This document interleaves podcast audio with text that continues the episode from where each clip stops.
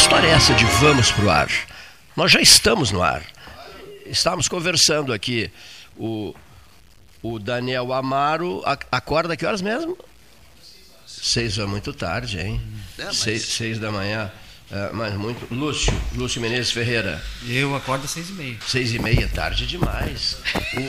O, o, o John Cardoso. Acordo seis e meia também. Mas que Seis bárbaro. Eles não querem nada com a vida. Rogério Teixeira Brosbeck. Pessoas que dizem que acordam cedo para ter mais tempo de não fazer nada. Olha só, rapaz. Meu Não Deus, é o vem, meu caso. vem burdoada aí. Eu levanto às 8h30, Mas que bárbaro. 8, 8 e meia, Pra mim, oito e normalmente meia- 8 e meia. Pra mim, oito e meia é De meio-dia. segunda a sexta. Mas acordo às 7 Ah, e fica. fico ouvindo rádio. Deitado, ouvindo É, rádio. às 8 e meia eu levanto para caminhar. O. Norberto adorava ficar ouvindo rádio deitado. É, Paulo Gastaurato, seis. Eu e Leonir ganhamos todos, às 5 e meia, porque eu fico fazendo Vai rádio. nadar também não? Não, eu fico fazendo rádio para te ouvir. Ah, que interessante. Eu aqui, do outro lado da cama, lá, do outro lado da onda. Eu, no, no- no- no grosso do programa. inverno, olha aqui, ó. No grosso do inverno, eu pego. eu me- o Sebastião Ribeiro Neto me manda azulzinha de Canguçu, conhece aquela cachaça? Sim, sim. E, e eu pego ali da Ferragem Sanches um martelo. Fui lá ontem. Um lugar maravilhoso, né? Super bem atendido. Abraço pro pessoal todo lá. João Luiz Sanches. Bota a gente nisso, João né? é gente finíssima. Parceiro, gente finíssima. Baita empreendedor. Fiz as compras, ganhei uma Durepox de print. Eu nunca ganhei nada lá. Ah, ganhei. Ah, vai lá, vai lá. Bom. Olha Eu vou lá. Claro. Toda hora eu vou lá. João, Jo- eh, John Cardoso, eh, o que, que tu dissesse? Um baita Baita empreendedor. Trabalha uma barbaridade. Muito, muito. To- O clima de, de parceria entre ele e os funcionários todos. Todo sábado tem um almoço. Eu sempre sou convidado para esses almoços. Né? E eu gosto muito dele. Né? O João Luiz é uma figura especial. Né? Com, a su- com a sua ferragem Sanches aberta o dia inteiro. Eh, em feriados, quer Sábado, dizer, a- domingo. a- sábado, domingo, a frase de efeito lá da Sanches, a, a nossa frase de efeito é sempre aberta, está sempre aberta. E você leva o seu problema, você, você fica angustiado, leva o problema, chega lá, para o carro, abre a mala, tira o problema da mala e entrega para a turma lá, para o João Luiz Sanches e para a turma da Ferragem Sanches. E aí ele diz assim, é, conosco agora. O seu problema é o nosso problema. Né? A gente vai resolver e você esqueça do seu problema. Depois ele avisa: olha, problema está resolvido. Aí você volta lá e busca o que, o que deixou lá para que fosse consertado, resolvido, adaptado, etc, etc, etc. Ferragem Sanches, sempre aberta. Barros, é, ah, Domingos de Almeida, esquina Barros Cassal. Sempre. Ah, sempre. onde é. Sabe, sabe onde é? Ah, sei. Dá um Sei, recado para Sanches aí. Dá um recado. Sempre aberta? Mantenha sempre aberta, que sempre tem alguém que precisa. Sempre tem alguém. Olha Né? No domingo, no feriado, sempre alguém precisa. E é um, são, tem um excelente atendimento. Um excelente atendimento. Excelente né? atendimento. O, o- como é que a gente poderia chamar um, um, um centro, uh, um centro, não é um centro médico, correspondente a um, a um- centro médico, Rogério. É, não, não, para atendimento, materiais, hidráulico, enfim, tudo que você precisar. Né? É uns 24 horas, eh, porque po- tem telefone também, né? deixa encomenda for, for, e caminha a encomenda. Não, não, não, não, não. Eu estava tentando localizar uma frase, não, não localizei agora, daqui a pouco, eu, daqui a pouco eu, eu arranjarei a frase Leonir Bade da Silva. O Leonir me diz assim: você está sempre procurando frases diferentes. Estou sempre procurando frases diferentes. Bom, prosseguindo, né? Um pronto-socorro, gostei. É um pronto-socorro, olha aqui, ó, um pronto-socorro para, para doenças caseiras, as doenças da casa. Para as doenças, as doenças da casa, tá bem, né? Um cano que rebentou, não sei o quê, uma telha, um, faltou cimento, faltou isso, faltou aquilo, uma cola, uma, uma, um fio, uma lâmpada diferenciada, né? É um pronto-socorro para as doenças da sua casa. Gostaste, Brusbeck? Ficou bem, não? Pode ser, ficou bem, ficou bem. Foi inventada pelo Leonir Bade da Silva, viu? Quando eu me aperto, eu, me socorro. É, eu me socorro ali. Eu me socorro ali. Bom, mas prosseguindo. Prosseguindo. Registros necessários que devem ser feitos. Você é o nosso convidado para o café da manhã de lançamento do projeto Afro Ecosul, 9 de novembro, às 8h30, Associação Rural de Pelotas. Lá estaremos. Lá estaremos. Hoje é o dia 8. 8 é meu número de sorte. Eu gosto uma barbaridade do número 8. Comente sobre o número 8, por favor. Um comentário. Número 8. Sim, faça um comentário sobre o número 8. Olha, rapaz, o número 8 não é meu número de sorte, isso eu posso dizer. Não é o teu, não é o teu. Não, meu número de sorte é o 9. É mesmo? Sério. Amanhã então. Amanhã. Amanhã. Que eu estarei nesse café da manhã. Qual é, Lúcio, o teu número de sorte? Tô tentando descobrir ainda. Brodbeck. Eu tenho um número de predileção, mas não necessariamente Sim, é de número de sorte, Qual que é é? o 6. Seis. Camisa de Ubiratã, pivô da seleção brasileira de basquete. Camisa 6. É, Olha só. jogou Qual- com o Vlamir, tu não era nascido, mas jogou com o Vlamir, Claro. com a Mauri, com Rosa Branca. Só dos anos 80. Paulo, Paulo Gastão, qual é o teu? É, eu vou junto com o Broadback, não tenho número de sorte. Mas o, o número que te agrada? Me agrada o 8. Oito, Eu sou de 8, 8 de Isso mesmo, 5. tu, é, tu és do Dia da 8 de vitória. maio. é Isso o dia mesmo. da vitória da Segunda Guerra Isso. Mundial. Tu és do 8 de maio, perfeito. É, de- John? O meu número, eu não tenho número de sorte também, mas o meu- número do meu aniversário é 6, então acredito que 6, 6. igual ao Broadback. Seis, O seja. número seis. Leonir, o teu? Não. Qual é o teu? Olha, por que, que ele não usa o microfone? Ele, não- ele fala fora do microfone. Se ele tem o microfone diante dele, rapaz. Ele empurra o microfone para dar o recado dele sem microfone. Qual é o número? Estamos no ar. Não tenho número de sorte, mas Um que te agrade. Me agrado muito do 8 também, o infinito. O- Eu já ia dizer, o 8 remete ao infinito, né? A Viu um, só? a um pensar de, de imensidão. É um festival de oito, hein? Ayrton Senna era oito, né? o carro dele, inclusive, era número oito. Tu, tu me disseste no elevador que tinhas uma pergunta a fazer aos presentes, eh, Daniel Amaro. Então, quando começaram a comentar sobre os números, eu fiquei pensando. Eu vou fazer essa pergunta no ar. Cleiton, de 0 a 10, qual a tua expectativa da seleção brasileira na Copa do Mundo?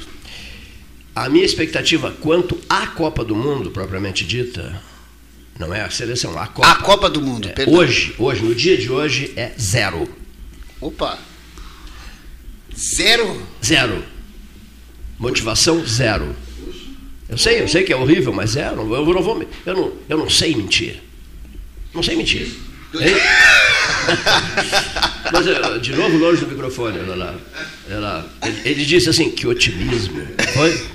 E aí, senhores? E o teu? A minha expectativa, É. eu acho que eu não preciso pensar muito para dizer que eu concordo contigo. Não, não tenho nenhuma expectativa, não vou ver nem replay. É mesmo? é? Não, não vou. Por quê? Por quê? Ah, Eu não quero ser muito negativo, mas me parece que é, celebrar um evento mundial depois de uma pandemia, é, com as pessoas majoritariamente ainda em luto, me parece um pouco desrespeitoso. Eu sei que a vida tem que continuar, etc. Mas talvez a Copa do Mundo deveria se tornar um, um símbolo também de, pelo tudo que a gente passou nesses anos de pandemia. É mais por conta disso. E também pela politização do futebol, enfim. Não? Acho que está extremamente politizado e dividindo as pessoas. Então eu prefiro não assistir por essas razões. Mas eu sei que tudo que eu falei não tem nada de bom humor, né? Sorriu. E o Daniel Amaro, que não respondeu, ele lançou a Não, pergunta. eu, eu, eu, eu. Bom, eu sou uma pessoa que eu não gosto muito de futebol, mas torço muito pela seleção brasileira. E falo e aqui quero defender a seleção brasileira. Eu acho que nós temos um grande técnico que é o Tite, que é gaúcho, que é da, de Caxias do Sul, se não me engano, né? E eu acho que nós vamos ganhar essa Copa do Mundo. Olha que legal. Sente a vitória. Sinto a sente- vitória. Sente a vitória. Eu achava que a gente ganharia a Copa da Rússia. Tá bom, Eu achava, achava, só achava. só achava. Brandbeck, Gastal e John, e John. A Copa. A motivação para a Copa. Muito. Muito. Ó, que bom. 10? Muito, claro. Nota 10? Nota, não, não sei se Ah. nota 10, mas Quantas TVs em casa? Quantas? Uma em cada peça? Não. quantas TVs em casa? É, sempre assim. Hoje, duas. Duas. Não, está na sala, resolve a cozinha. Não, TV na cozinha não. Não, no Cozinha é banheiro. lugar para não. comer. Na sala, Não é no quarto. Não tem TV no quarto? Tem lugar para dormir, mas tem TV no Mas quarto. não, não vale TV no quarto. Porque atrapalha o É, mas sono. não é pra mim. O microfone está Eu muito longe. moro sozinho. O senhor está muito longe. Não, estou bem perto. Não, olha lá, quem que está falando é o Mas senhor. em cima disso, só se eu comer a esponja. Para mim, eu longe do microfone, Que eu tô de maravilha. 200 anos de rádio. Então, É que esse microfone é muito sensível. não, ele, tem que- é, ele deve ser unidirecional. A Copa do Mundo, para mim, é o seguinte: o Brasil é aquele favoritaço. Sim. Tem essa de Argentina. Grava isso aí, Argentina? grava isso aí. Ah, Favoritaço. Grava, grava. É um grande evento, é favoritaço, torço pela seleção brasileira, sempre torci, jamais torcerei contra, porque eu tenho sangue verde e amarelo nas veias. Sim. né? Então eu torço pelo meu país, eu torço quem tiver de camisa verde e amarela, tanto em concurso de robustez infantil, cuspe à distância, eu torço sempre a favor. Campeonato Mundial de Jamais torcerei contra, cara. Jamais torcerei contra. É brasileiro mesmo, hein? Não, não é por ser. Claro, claro, mas também Ama o isso. seu país. Ah, eu vou torcer contra a seleção porque o Tite é do Lula. Interessa isso aí. Não, Isso não interessa, claro. não me interessa. Isso não tem nada a ver. Vou Isso torcer contra o Roger porque o Roger é Lula. Mas eu com isso, que, que se lixe o Lula. É Mas que- o Roger seja Em campeão. 86, quando o Brasil foi eliminado pela França, o Ranzolin disse para os integrantes da equipe: Olha aqui, pessoal, nós temos patrocinadores, temos que botar emoção no microfone, tá? O Brasil está eliminado. Isso em 50 e quanto? 86, 1986. O Brasil está eliminado e eram 40 profissionais. E eu quero dizer a vocês o seguinte: cada um de vocês escolhe, escolha uma seleção para torcer por ela, enfim, e bote toda a energia de vocês em defesa dessa seleção escolhida por vocês, mas do- do- a, transmissão da, em defesa, em primeiríssimo lugar, da transmissão propriamente dita, a posteriori dos entusiasmos de vocês por uma determinada seleção. O Ranzolin terminou de dizer isso, nós éramos os integrantes da equipe da RBS, e eu respondi assim. Serei Argentina, vou torcer para a Argentina. Sério? E, tor- e torci furiosamente, eu adoro a Argentina, torci furiosamente para a Argentina. E quem é que foi a campeã do mundo? Quem é que foi a campeã do mundo? Viu que sorte eu levei e a Argentina foi a campeã do mundo. 86. Não, porque tu torceu Sim, não, porque eu torci, claro. Foi campeã porque Foi, eu aquele, torci. foi é. aquele jogo que a Argentina surrupiou, o Peru entregou, foi isso? Não, aquele foi em 78. Aquele foi 78. Aquele foi 78. Não, Aquele foi 78. Viu só? Que Recebeu um loucura. telefonema do treinador. E você, Julião, eu sou argentino, então nós vamos dar esse título para você. Paulo Gastão. Foi apesar da tua torcida, a Argentina foi campeã. Eu só contei essa historinha agora para fazer para ouvir uma gargalhada gostosa do Daniel Amaro. Ai, os, cara, os ouvintes me dizem, às vezes uma gargalhada gostosa salva o programa. Mas é, não é? Com certeza. Quem entregou o título foi o Maradona. Nem tão, nem tão otimista quanto o Daniel e não tão pessimista quanto o Lúcio, né? Concordo com o Lúcio com uma questão em relação à com- à comercialização do processo todo da seleção e todo do futebol, né? esse mercantilismo todo, acho que tirou um pouco do romantismo do futebol, mas eu gosto muito de futebol. E tenho boa expectativa com, com o jogo. Agora, com a seleção, agora é jogado, né? Sim. Analisando quem, quem trabalhou 22 anos na beira do campo ali de repórter, eh, o jogo é jogado. né? O É. Brasil vai com um bom time, inclusive tem uma polêmica aí com a convocação do Daniel Alves. Pois tá, é, tá. eu estou ouvindo isso. Eu acho um baita jogador. Tem experiência e tal. A convocação do Pedro também foi boa. Esperava a convocação do Ganso do Fluminense, mas não houve. Mas tudo bem. Eh, vou torcer para a seleção, óbvio. né? Agora, Paulo. concordo com o Lúcio muito dessa questão da utilização da marca da seleção, da- das cores. Deixa eu te fazer uma pergunta. Politização e Ah. mercantilização da. É, em relação a essa Copa. Que, que coisa diferente essa Copa, né? Ah, é, totalmente. Copa no verão, para. Né? Não, mas, Em primeiro lugar, é uma Copa para milionário, não é nem Pois para é, rico. exatamente, né? exatamente. Mochileiro, Copa, aquele, como a gente é. já foi à Copa do Mundo, já contando dinheiro e tal, isso nem pensar. Nem né? pensar. Feita para milionário. Só ricaço, vai. Só entra em nem estágio entra, quem tiver. Lá nem nem entra, nem nem entra no, no, no Catar. né? Então, isso já é uma coisa que vai contra o futebol. né? Perfeito. Porque O futebol é uma coisa democrática, tem que ter Perfeito. espaço para todo mundo. Perfeito. E não é o caso da FIFA, não é o caso do Qatar, não é o caso dessa Copa do Isso Mundo. aí é Então- romantismo, Paulinho. Não, não, não, mas Isso eu, é romantismo, isso aí não existe. mas mais. eu fui uma Copa Quem é do vai- Mundo. Mas quem é que vai sustentar o. Mas eu fui à Copa do Mundo na Alemanha, tinha, isso? tinha, tinha pobre, tinha rico, tinha remediado, tinha Mas todo, tinha todo mundo. isso? Agora, 2000 e... E, e 2000, Copa da Alemanha 2006. ah, vem 16 anos. Ah, mas uh, Mas o Qatar é outro, é outra é prateleira. história, é outra história, é claro. é outra eu prateleira. sei, Roberto. E sendo Rogério, outra eu prateleira, aí tu tem que precisar ser um pouquinho mais alto para alcançar a sei. É, eu sei, prateleira. eu sei disso. eu sei de um disso. banquinho para subir. Mas é proibitiva, né? É uma- Ah, mas no- É, nos, países, se é nos países europeus você vai à Copa, mesmo participa lá do fan, fan, fan fest, né? Não precisa entrar no estádio e tal. Eh, Como não Mas- tendo mas- dinheiro ingresso, mas eu- não vai ter fanfest. Mas eu tem. vou à Copa escutando o radinho. É, mas agora tá ruim de escutar rádio por causa do delay. tio. Hoje tem o delay, não, não pode ficar escutando nada mais, é Rio, né? né? Rio, né? Os camaradas têm uma imaginação fértil, liga o rádio, lá sei eu, e, e fica. Não, sem TV, só, só Só- Só com rádio, Eu acho tem, tem o delay. Não, e, e não tem porque tem o barulho das ruas. É. Aí você vai ficar sabendo do gol antes. É isso mesmo, Não, tem não razão. tem tem como. razão. Não tem como hoje. É. Outra coisa, afinal o Grêmio a, Eu a vi rádio só em jogo do Atlético Paranaense. em 95, a- a- tinha, Não tem a- TV, né? havia no Estádio Nacional de Tóquio um telão um telão, sinceramente, é complicado, né? Você fica vendo o jogo pelo pro telão, telão, vendo o jogo. pelo campo, o árbitro, os jogadores, a- a- a- causou um mal-estar aquele telão para todo mundo o em telão- 1995. O jogo na tela, ele ajuda o profissional. Sim, Eu estava ah, assistindo uma transmissão da Rádio Grenal esses dias, com o Haroldo e o, e o Narigueta, como é o. Haroldo Souza, Não, o comentarista. companheiro da Copa de 78 na Argentina. Então, ele. Me esqueci o nome, a idade é uma bosta, tio. Mas. E eles estavam com o apoio de uma tela da televisão na cabine. Controlando pela. Entendeu? Narrou o gol e tá olhando na cabine a repetição. Para ver se foi o Rogério mesmo que fez o foi- gol. se foi o Rogério entendeu? ou o Cleiton quem E fez o para isso a TV é bom. A TV é boa. Se estava impedido, se foi com a mão, se deu um trancaço, não foi. Deixa eu aproveitar para lançar o livro do, do, do Luiz Carlos Vaz. Lançar, Se não me engano, depois da manhã, né, dia 10. É um livro, ah, ah, ah, Os Campinhos de Futebol das, das Cidades Uruguaias. Das pequenas cidades uruguaias, né? Campinhos de futebol, aí tem 30, 40 campinhos de futebol. Essa é a verdadeira Copa do Mundo. Esse é o verdadeiro futebol, né? E o livro dele é interessantíssimo, vai ser lançado agora, um livro no período da Copa do Mundo. Né? Eu, até eu vou, vou buscar os dados aqui. Vê se consegue, Leonir, os dados para o lançamento do livro do Vaz, para que eu possa fazer o anúncio aqui e quero estar presente na sessão, na sessão de autógrafos. Bom, Dito isso, eh, eh, vamos lembrar que são 13 horas e 23 minutos na hora oficial Lótica Cristal. Postos Paulo Moreira de ponta a ponta da Fernando Osório, Osório com Bento, a sua loja de conveniência, sucesso absoluto na cidade. Vade Nissul, né? a linha Renault Duster. Né? Nissul, Pelotas, José Luiz Lima Leitano, ao lado do 13, grandes parcerias, grandes jornadas, grandes empreitadas. O 13 horas, 13H, o 13H, ano 45? Cinco. rapaz, mas que barbaridade, eu não me dei conta disso. O ano já é o 45, Fizemos 44 quando? dia 6 de novembro. 6 de domingo. Domingo passado, 44. Quer dizer, já é o Me 45. esqueci de ir no churrasco.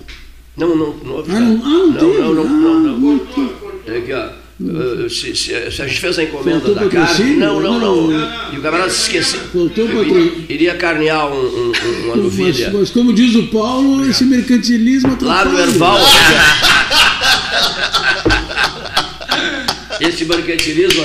Esse mercantilismo atrapalha. Gostaste, gostaste, Daniel é Amaro? A carne cairia do céu, quem sabe? Quem sabe? Passamos uma vergonha para 400 convidados.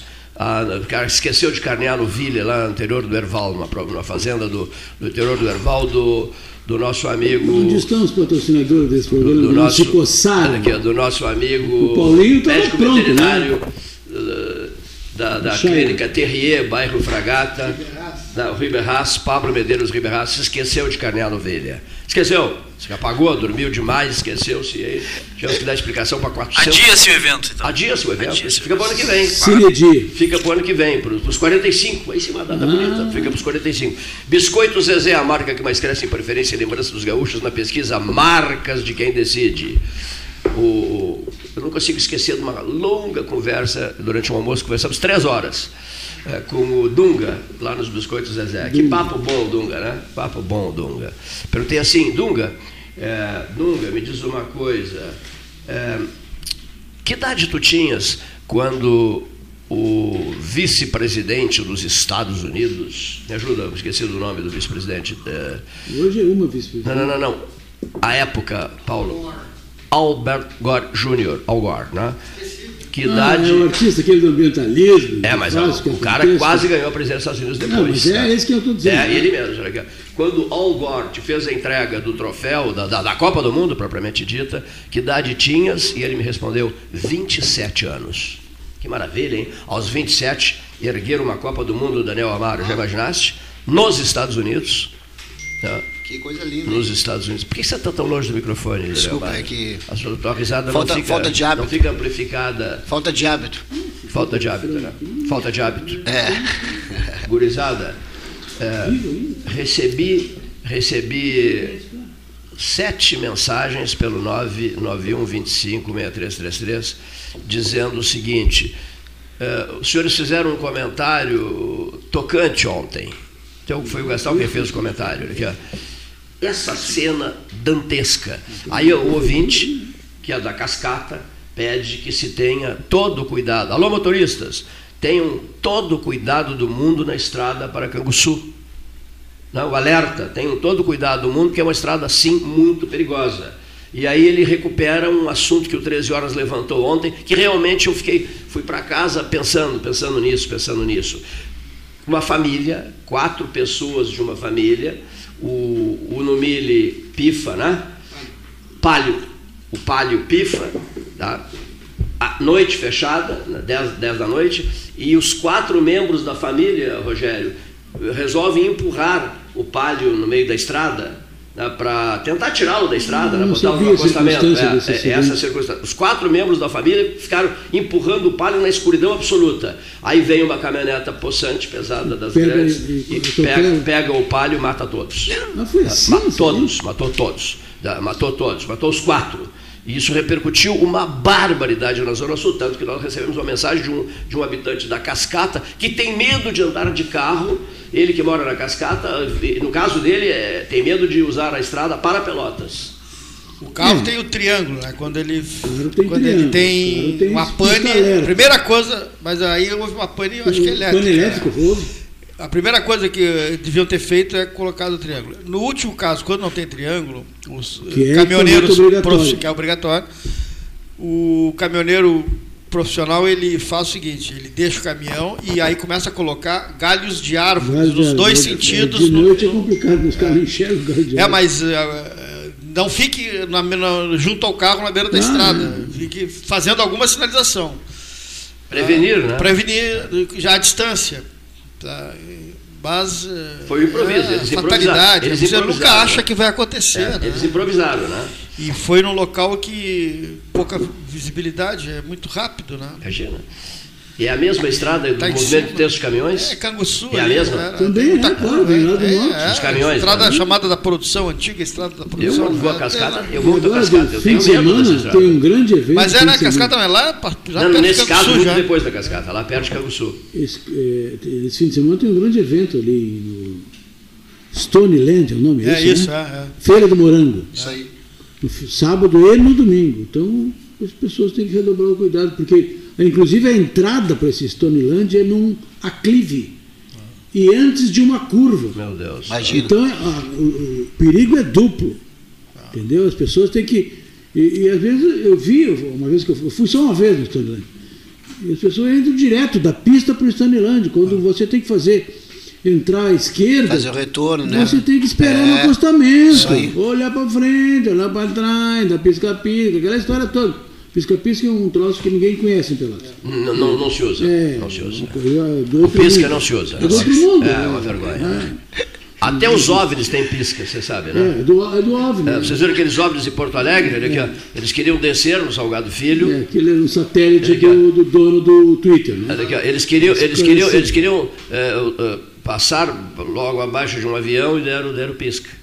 Mas aqui em Pelotas não se usa pisca. Então tem né? que ter cuidado com esse tipo de manobra, porque normalmente é, é fruto de imprudência, de negligência, de imperícia, ou de fatalidade, ou de tudo junto. Né? Aproveitando, Rogério, uma mensagem que também chegou pelo 981-14-8808. As pessoas, o pedestre, em muitas ocasiões, atravessa a faixa de segurança. O camarada se refere à Avenida eh, Adolfo, Fe- Adolfo Fetter, não, a, antes, antes, Ferreira. Ferreira Viana. O camarada atravessa usando o celular. Não, esse é brincadeira. Usando o celular, quer dizer, Quando- aí- usando o celular para falar, ainda é o de menos. O pior é quando os caras atravessam lendo mensagem no celular, porque aí ele não está enxergando o que está acontecendo na não sua sabe volta. nada o que está acontecendo. Isso é uma estupidez. Aí vem um desnorteado de pé é trancado e aí, isso aí termina Que é outro estúpido. né? Sim, outro Não tem estúpido, nada claro. andar de pé trancado perto de faixa de pedestre.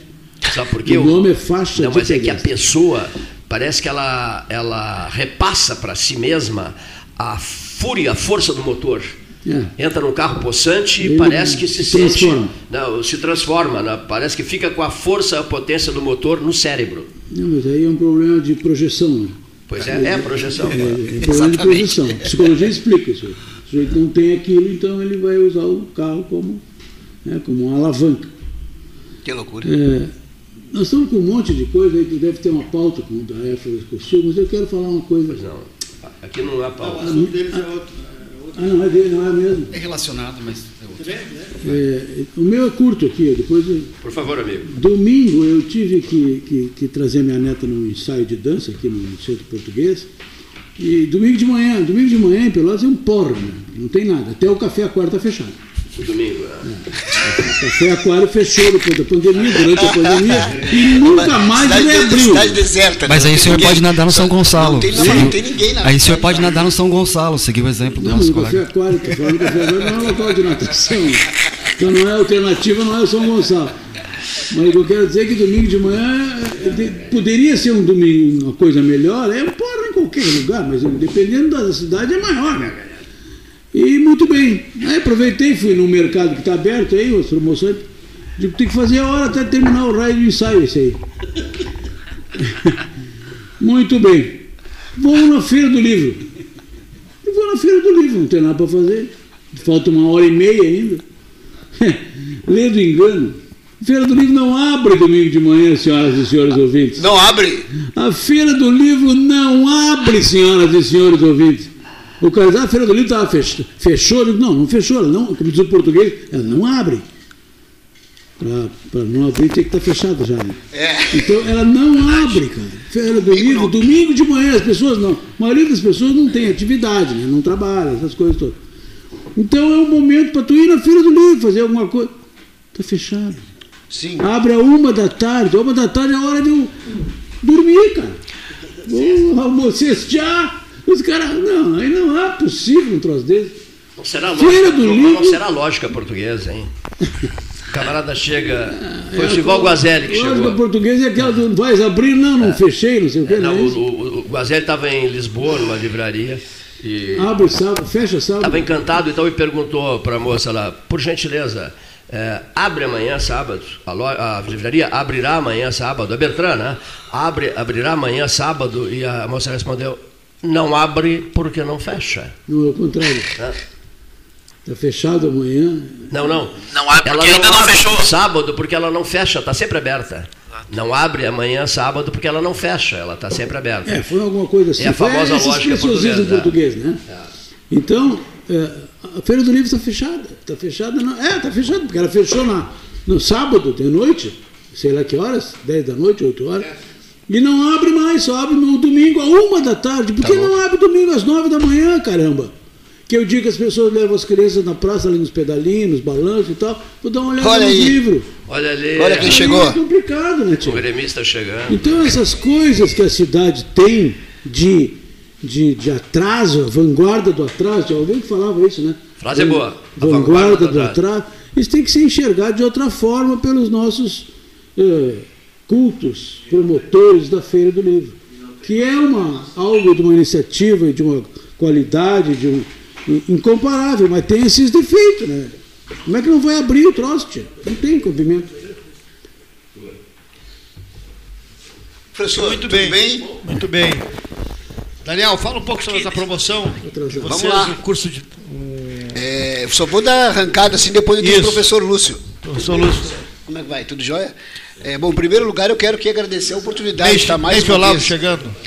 Ah, o professor Olavo é. Então, assim, é, em primeiro lugar, eu quero agradecer a oportunidade de estar mais uma vez aqui divulgando o trabalho da Companhia de Dança Afro junto com o Leigma, o FEPEL. É um trabalho aí que nós passamos no edital do, da SEDAC, no ano passado. Passamos com um projeto chamado A Arqueologia Também Dança a dança de Ogum, é, isso em cima de uma pesquisa arqueológica que o, que o Lúcio pode explicar melhor. E o espetáculo aconteceu no dia. Me ajuda aí, Lúcio. Boa pergunta. Também estou ficando velho, me esqueci. O espetáculo aconteceu Mas há 15 no dias dia, atrás. É, 15 dias atrás no Teatro Guarani. E dentro desse projeto existe também uma capacitação de professores que trabalham com as artes dentro das escolas públicas e trabalham com a história dentro das histórias públicas. E então nós vamos ter um curso de formação através do, do Leigma, que é um laboratório De estudos interdisciplinares de cultura material. Da UFEPEL, que- no qual o Lúcio é o idealizador do, do, do laboratório. E vamos ter um curso de formação, então, no dia 12, de novembro, das 9 da manhã às 12 horas. E, e para nós aqui da companhia é uma grande satisfação estar fazendo essa capacitação junto com o professor Lúcio, que vai falar um pouco melhor sobre o conteúdo dessa capacitação para os professores. Muito bem. Bem, primeiro agradecendo formalmente ao convite pela segunda vez.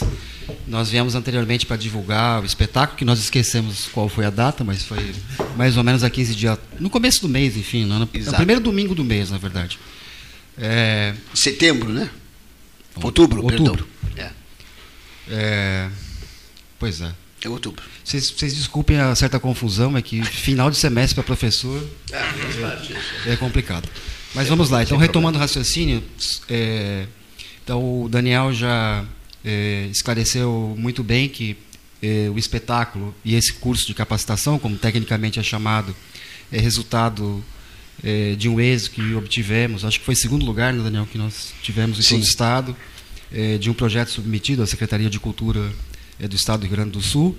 E uma das contrapartidas, além do espetáculo chamado Ogum, que é totalmente roteirizado a partir dos materiais arqueológicos que nós encontramos na, em uma das senzalas da Charqueada São João.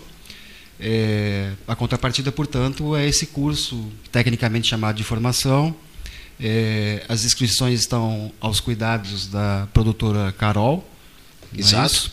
É, estão é, disponibilizadas é, e divulgadas nas redes sociais. Então, todas as pessoas interessadas podem participar desse curso, que tem como título Arqueologia da Diáspora Africana em Pelotas.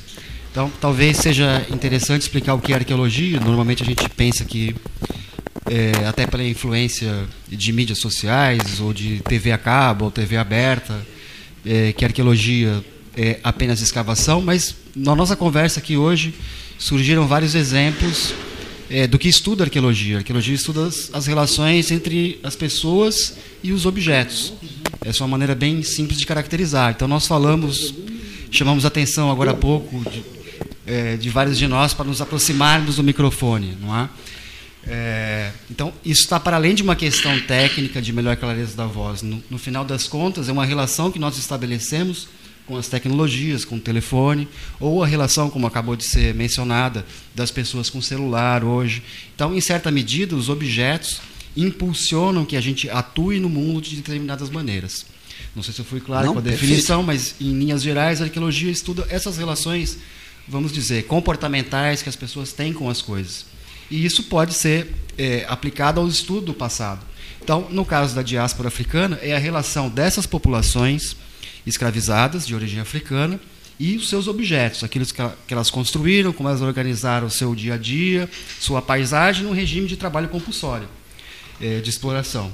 Então, há inúmeros eh, objetos provenientes dessa escavação e o curso falará um pouco sobre isso, ou seja, situará o que é o estudo da diáspora africana, sua importância para as sociedades contemporâneas e, num segundo momento, eu tentarei mostrar eh, às pessoas que se inscreverem alguns desses resultados de- dessas pesquisas locais. E, num terceiro momento, essa linguagem que eu e o Daniel Amaro vemos desenvolvendo desde 2017, que junta dança e arqueologia.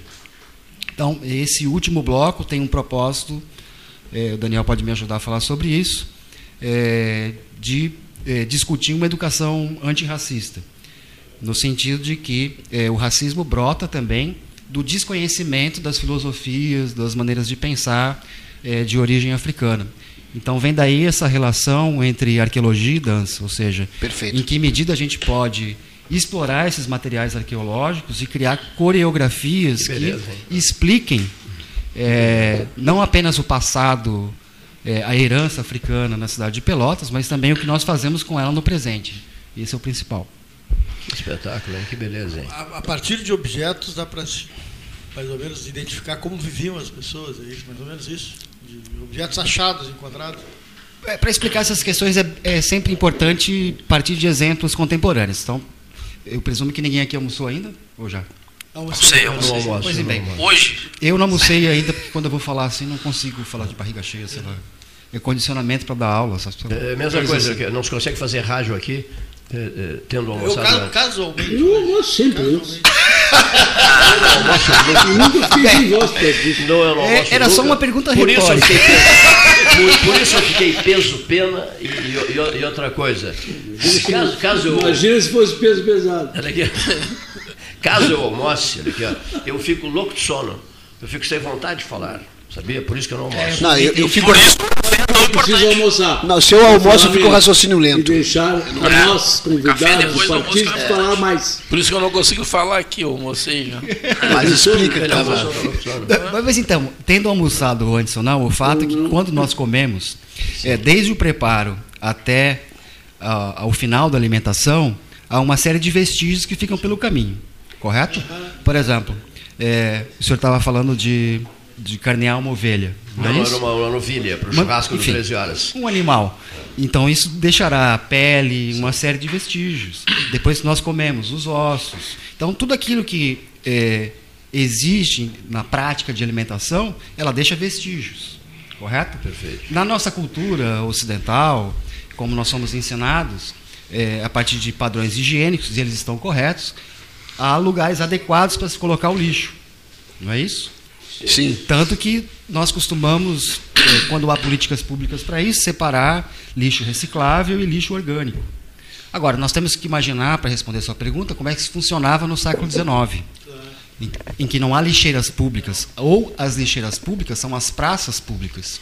Então, a pró- própria praça Pedro, eh, Coronel Coronel Pedro Osório, ela foi uma lixeira pública. Correto? Então, se quebrava uma xícara ou mesmo restos alimentares, e aí lembrando que não é o nosso lixo tão tóxico, o do século XIX, não tem, por exemplo, plástico.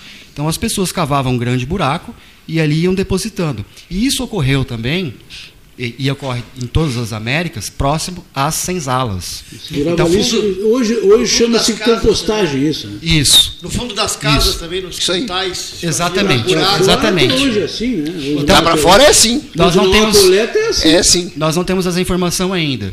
Mas provavelmente, onde hoje é a sede da Charqueada São João, há uma lixeira associada. Pode ser que atrás, ali no, no pátio externo, Externo. não no pátio interno.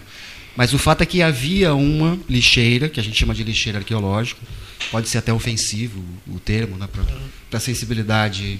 É, É. Não, Tem sim, muita frescura. Tem né? Vamos em frente. É lixo mesmo, era lixo mesmo. Pois sim. Então, mas quem lixeira- interprete diferente, mas vamos lá. É Sem querer deles. criar polêmica. é, então, há, há esse espaço que, que se depositava é, vestígios alimentares, mas também cerâmicas quebradas, assim como uma série de vestígios no interior da senzala. Então, é a partir da distribuição desses materiais que a gente consegue identificar, por exemplo, quais eram as práticas alimentares daquela população. Então, o que eu posso adiantar é que, normalmente, eh, as, pe- as pessoas escravizadas se alimentavam com restos do gado, principalmente partes das, das articulações inferiores da cabeça. Inclusive, há identificações de extração de tutano eh, dos tornozelos do boi, perdão, minha E o mocotó. ignorância. Exatamente, é onde eu ia chegar. É a elaboração de ensopados. Então, há uma série de informações. aí, há- há- Depois vem essa culinária aí que tu fala. É, né, pois é. mocotó, Exatamente. De influência africana. Isso em todo, toda a América. Toda a América. Mas há exatamente. outros, outros materiais, como por exemplo cachimbos, enfim. E aí as pessoas que assistirem ao curso podem poderão E, conferir. pode, e essa, esses sítios, são sítios arqueológicos, Sim, na verdade, né? sim. Esses sítios, eles se confundem às vezes com os sítios dos nossos índios. Sim, Não é? boa pergunta. Assim, porque muitos do, eh, muitas tribos vinham para essa região, numa certa época do ano, Sim. depois se deslocavam mais para as zonas mais altas, né? Era assim, né? Sim. Perfeito. E aí formava aquelas eh, eh, linhas, vamos dizer assim, de butiazeiros. né? Sim. Então entra naquela co- colocação anterior que fizeste, né? Quer dizer, os restos do butiá que eles usavam como alimento iam atirando na passada e o caminho deles ficou marcado pelos butiazeiros.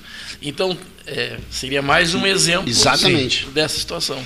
E pegando o gancho então do Lúcio, para terminar assim a nossa colocação referente a esse curso de formação, é, foi fundamental nós juntar toda essa pesquisa arqueológica, junto com uma pesquisa de dança, junto com uma pesquisa de turismo e museu também, né, que está tudo dentro dessa proposta, é de nós procurar um clube de um clube, clube cultural Ficaí para fazer essa formação dentro do clube cultural Ficaí. Eu confesso a todos que estão nos ouvindo e os, os, os companheiros que estão aqui na mesa que eu desconhecia a, história da arqueologia, desconhecia o que, que era arqueologia. E, e com, esse, com esse interesse de pesquisar sobre arqueologia, hoje a Companhia Dançar Daniel Amaro, junto com seus bailarinos, a gente, consegue, a gente consegue se arriscar em dizer que somos bailarinos arqueólogos, porque nós tivemos que um profundo estudo de três anos é, sobre essa descoberta. E, e, isso nos deixa muito, muito claro que muitas pessoas não desconhecem a arqueologia. Desconhecem que a arqueologia está muito presente no nosso dia a dia, né? Desde a culinária. Então acho que é fundamental que os professores que trabalham com a história, com a história é, da cultura afro-brasileira dentro das escolas, ou, ou seja, ela artística ou não, que, que, participem dessa, desse, dessa, dessa, desse curso de capacitação. Bom, temos pouco, poucas vagas, tem muita procura, quero deixar claro aqui, as pessoas podem procurar o formulário nas redes sociais da Companhia de Dançafo Daniel Amaro e nas redes sociais do Leigman, para poder encontrar esse formulário e se inscrever, que até sexta-feira ainda podem se inscrever. A partir, de, a partir de sábado já é impossível, porque começa às 9 horas da manhã até às 12 horas no Clube Cultural Ficaí, que fica na rua Marechal Deodoro, 368 que era frequentado pelo Fernando Henrique Cardoso. Exatamente. Fica aí né, pelo doutor Fernando Osório, Dr. que é um Fernando. grande amigo Exato. Do, do, do, FHC aqui em Pelotas. Sim, né? Exatamente. E outra coisa, o 13 Horas, quando coordenou, envolvendo as universidades, o projeto Luz do Grande do Sul Brasil 500 anos, uhum. é, preparou uma sessão, uma sessão não, um seminário em Lisboa, na Embaixada Brasileira, lembra? Né? Um seminário e que e, o braço negro, né? É, o Braço Negro, é, que desenvolveu atividades que fortaleceu o sul do Rio Grande. Né? E, e, e, levantou também, fez estudos profundos sobre a presença negra em Rio Grande e em Pelotas, que são os dois maiores centros negros do estado do Rio Grande do Sul, além de centros portugueses, Exato. além de cidades portuguesas. Né? O Luso Grande do Sul levou para a Embaixada Brasileira em Lisboa isso. Olha que né? bárbaro. E houve um debate maravilhoso durante vários dias é, com a presença do ex-presidente de Portugal, Mário Soares. Isso era o ano de, só um pouquinho, século XX, se eu ainda estava lá. 96, 97. Isso, 1996 e 1997, século passado. Uhum. Século, fiz tudo, tudo aqui a gente do século passado. Não, menos, menos, menos o Neif e o, e o John. Né? E o Leonir, que também é desse A gente século. é do retrasado. Vocês, vocês são do século retrasado. Quase. Quase. É. Que maravilha. Muito prazer em conhecê-lo. Eu tô, eu tô quase longe dentro da, eu tá tô quase enquadrado na arqueologia direto, entende? Daniel Amaro, ele iniciou, ele iniciou 13 horas no dia 6 de novembro de 1978, programa que é, anteontem fez 44 anos. E era uma voz enérgica e participativa, no 6 de novembro de 1978. Nós já brigávamos muito naquela época, não, não é? E assim, mas era uma briga também arqueológica, entre, entre Serrito e Olimpo, né? Era entre, entre Serrito e Olimpo. bravo, Daniel. Eu explodia por qualquer coisa. O, o Rogério Teixeira Brunelli, fomos, fomos colegas de faculdade de Direito, e ele dizia, mas meu Deus, que humor, meu Deus do céu, que humor. Não, mas hoje não, hoje está bem humorado. Hoje não. O Lauro Júnior dizia assim, meu Deus do céu, um coraçãozinho tão pequenininho e tão cheio de ódio. Mas não é ódio, era brincadeira dele. Brincadeira. O Nauro é um grande amigo, era brincadeira dele. Por sinal, o livro fazendo o maior sucesso, né? O livro do Nauro. Estava fazendo maior sucesso. Que beleza o livro do Nauro, Estava né? fazendo maior sucesso. Olha que havia filas intermináveis lá no, no shopping, shopping. Uh, para o lançamento do livro do Nauro. Eu fui de Fusca de carona com o, o livro Ca é Carlos Francisco. Exatamente, Fusca nas Américas. Não é o nome, não é esse, né? acho que é assim. A vida cabe no Fusca. A vida cabe no Fusca. É. Eu fui de carona com o Carlos Francisco Siganines em seu flamante Fusca 1978. Não é o primeiro livro dele, né? Não, não. Não, o segundo já. Não, não, terceiro. Terceiro? Tem o, tem o livro sobre o Brasil de Pelotas, o acidente do Brasil de Pelotas, é. lembra? Ah, é verdade. É, tem o outro livro sobre os, os casarões. Não, não é isso? Isso. É, é. Então, e esse último agora, que é, é o nosso... a aventura dele de, de, até, até, a Rússia do, do Fusca. Eu estava me lembrando agora, nós fomos domingo à noite do lançamento do livro do, do pessoal do, de Brasília, os vários jornalistas de Pelotas que moram em Brasília, que na, escreveram esse almanário de Pelotas, que vem sendo acrescentado vários verbetes, né? Está esgotada a última edição? É, pois é, agora e, eh, e tem essa ideia de colocar para as pessoas na internet, né, descobrirem palavras. Eu estava vendo, ouvindo agora a, a ideia do professor do Lúcio em relação a, a artigos. Eh, Deve ha- haver uma, uma riqueza também em relação a, a termos, a palavras, a verbetes dessa época, né, do, do passado, né, no tempo da escravidão, no tempo das charqueadas, no tempo que, que podem ser aproveitados, ser, serem recuperados né, para serem incluídos nesse. Ei, nesse Paulo, bastaria nesse- que enviassem para o site do 13. Isso, é. Alguém me comentou isso, e sobre essa pauta Isso, essa semana. isso eu acho que é um serviço isso. arqueológico também, É, para você buscar isso, através daqueles mais velhos, né? Eu, eu até queria fazer uma termos dessa- sugestão sobre isso, mais ou menos uma- dentro um dessa serviço ótica. arqueológico nas letras. Nas letras, olha que bárbaro. Sabe, é, existe aquelas AEIAN, que chamam, né? Áreas de Especial Interesse Ambiental Natural, que houve uma discussão intensa aqui na cidade, lamentavelmente a coisa não, não evoluiu como seria o natural. Bom, mas isso é outra história. Mas existe também as ah, áreas de especial interesse ambiental cultural. Sim. né? E eu até me lembro que quando discutiram essa ambiente natural, fizeram uma confusão com as duas coisas. Eu até alertei aqui. Né? E tanto um quanto o outro, por, exemplo, o, Plano Ambiental de Porto Alegre prevê isso. Né? Essa parte cultural. né? Onde eh, entrariam, por exemplo, os sítios arqueológicos, que Sim. estão na área que estavam inseridos, ou pelo menos pretensamente, sei lá, inseridos na, nas AIANs. Né? Sim, sim. Bom, então eu acho que seria importante esse trabalho ele eh, ser, vamos dizer assim, o embrião para que isso se fixasse. né? Senão nós vamos perder essas áreas. né? Não é só e não Exatamente. só arqueolo- Concordo. aquilo que será eh, estudo da arqueologia daqui a 100 anos, 200 anos, os nossos, nossos, nossos palacetes, Sim, casarões, sim. etc. Né? E, e- e restos de charqueadas e tal, como eh, uma chaminé que parece que não é nada, mas ela conta uma história. Bom, então eu acho que a gente de- deveria eh, explorar esse tipo de coisa, esse tipo de situação. Nós não estamos fazendo isso. né? E aí, de Não repente, estamos. Não estamos. Não estamos. Agora, há minutos atrás, o Cleito falou de Portugal, e lá em Portugal, qualquer obra que se faça em Lisboa, porque tem uma ocupação romana durante muito tempo, se acha embaixo na coisas né, De outras. romanos. E, então tem que haver uma adequação para preservar e continuar a obra. Então tem alguns locais que fazem assim de vidro, um- tipo uma, Sim. uma redoma de vidro onde é aquilo ali, E e continuam a obra dentro de um padrão de preservação dos prédios antigos da Exatamente. nova cidade, que é de 1755, depois do terremoto, né? Sim. E isso aparece em obra de metrô, em obra de, de- de edifícios, Exatamente. e tem uma legislação toda que é, é, é obrigada a se preservar. É. Sim. Contemplar, aliás, não é contemplar, é conciliar a obra com a preservação daquilo que é encontrado no subsolo. Exatamente, exatamente. Quer dizer, isso é uma é história, né?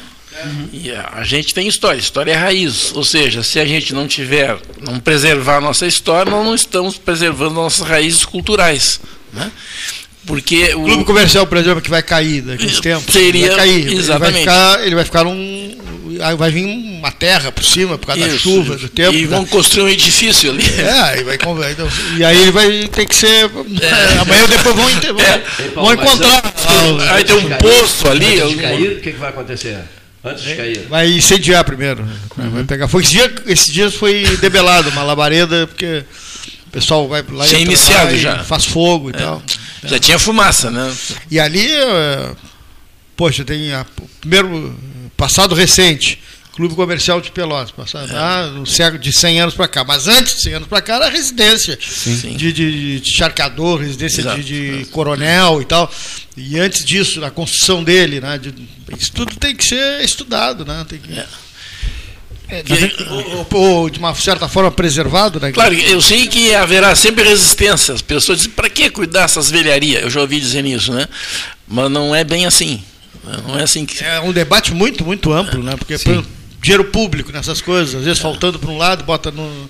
Tem que. É, é, É amplo sempre uma esse decisão debate. política. É. É, né? é. Sempre uma É, decisão deixa Não, e política. são coisas que podem gerar recursos também, né? Também, exatamente. Porque tem cidades que vivem disso. Vivem disso. é. Mesmo na América do Sul. Sim, né? inclusive aqui na América do Sul. Inclusive aqui em Pelotas. Existem áreas que o pessoal vai visitar eu, e pagam para isso, né? Isso, Fazem festas é. nesses locais. Foram financiados com recursos públicos. Exatamente. tudo, né, É. Na verdade, já é a legislação que prevê isso, enfim, não é? A obrigatoriedade de pesquisa arqueológica, qualquer obra de infraestrutura, seja pública, Tem ou seja, seja do né? Estado, Tem. seja É, mas desde aí- 86. Claro, mas por isso que eu digo, mas tem que listar, né? Isso tem, É. eh, tem que existir alguma coisa que eh, deixe aquilo em condições de ser preservado. Né? Quer dizer, isso existe, então tá, existe aqui. Se a gente não sabe que existe, não preserva. Uhum. Né?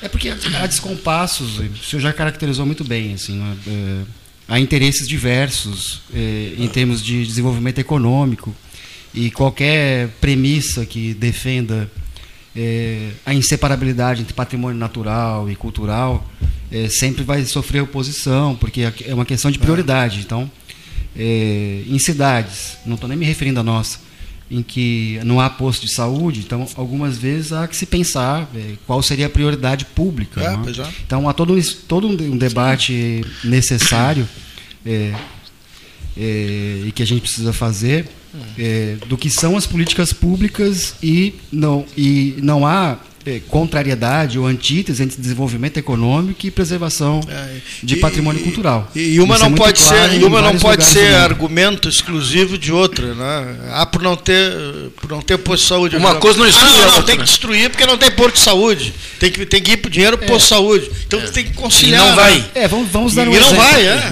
Vamos dar um exemplo. A gente ganhou um edital do SEDAC, é, claro, não se cobrou ingresso, não é? mas ainda assim, é, ainda que a gente desconte que se cobrou ingresso, é, o teatro estava cheio. Houve um momento que se fez fila que dobrou pela Gonçalves Chaves, as pessoas querendo entrar, muitas pessoas, é, não obstante a gente ter e o pessoal do teatro, os responsáveis, observado estritamente as normas de segurança, algumas pessoas assistiram de pé. E eu presumo que, ainda que se cobrasse ingressos, o teatro estaria cheio. O que, que eu quero dizer com isso? Que cultura é tão fundamental quanto saúde. Até o Daniel Amaro, no encerramento do espetáculo, falou isso. A cultura tem que ser um SUS também. enfim, não é?